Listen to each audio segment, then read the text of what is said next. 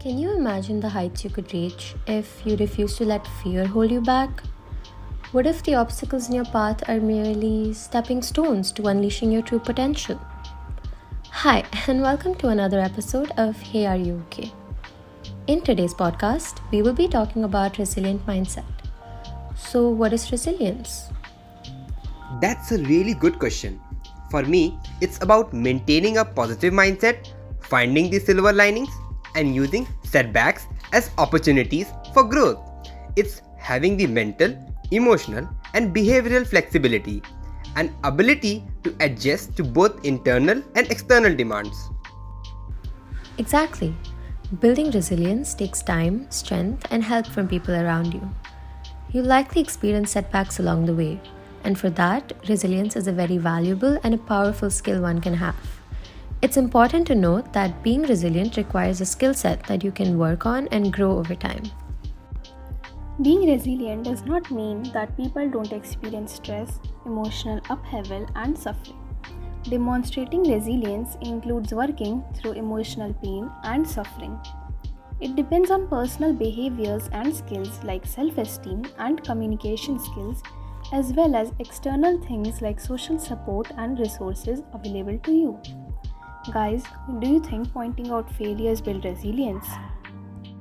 To be very honest, if you're asking me, I would say glorifying failures is not recommended. The knowledge that failures help build resilience should not be over communicated.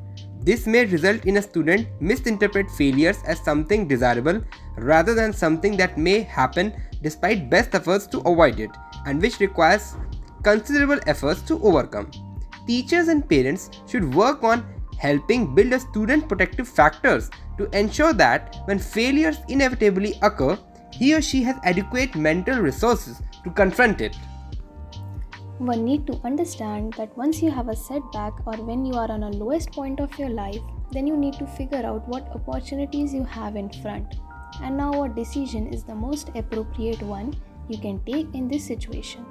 Then start working on it ahead. As a student, you might face academic setbacks, such as a disappointing grade or the task of looking for an internship. Resilience helps you respond to these setbacks by analyzing what went wrong, learning from your mistakes, and developing strategies to improve and move forward. Sometimes, what we think is the lowest point of our life turns out to be a turning point of our life.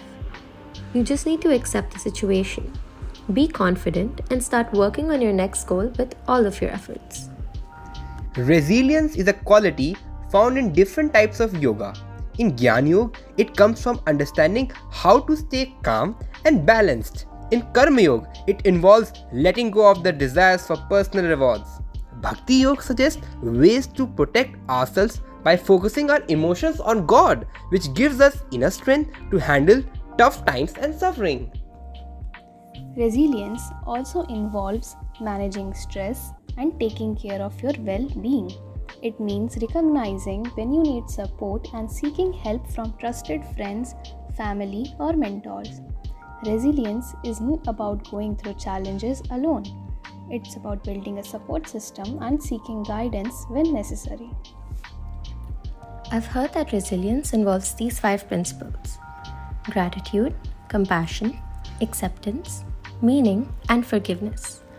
One's personal resilience includes the ways someone views and engages with the world, the availability and quality of social resources, and finally, these specific coping strategies.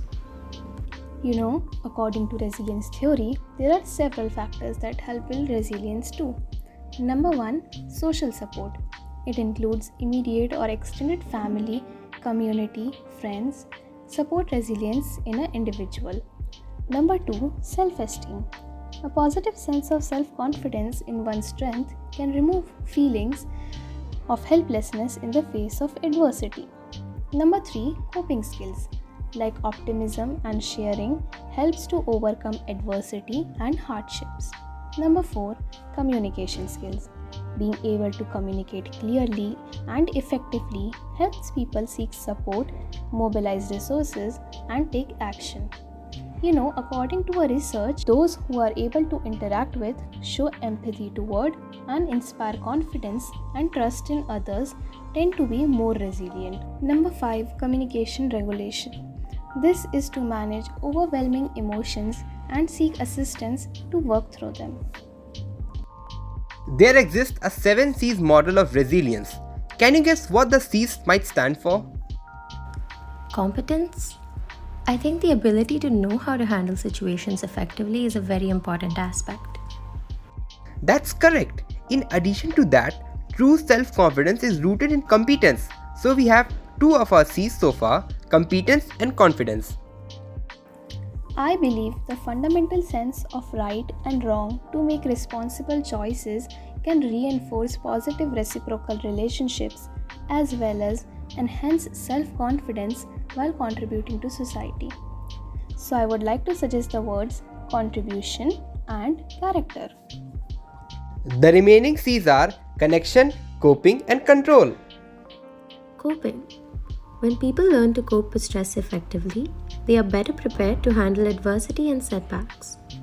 As for connection, close ties to family, friends, and community provide a sense of security and belonging.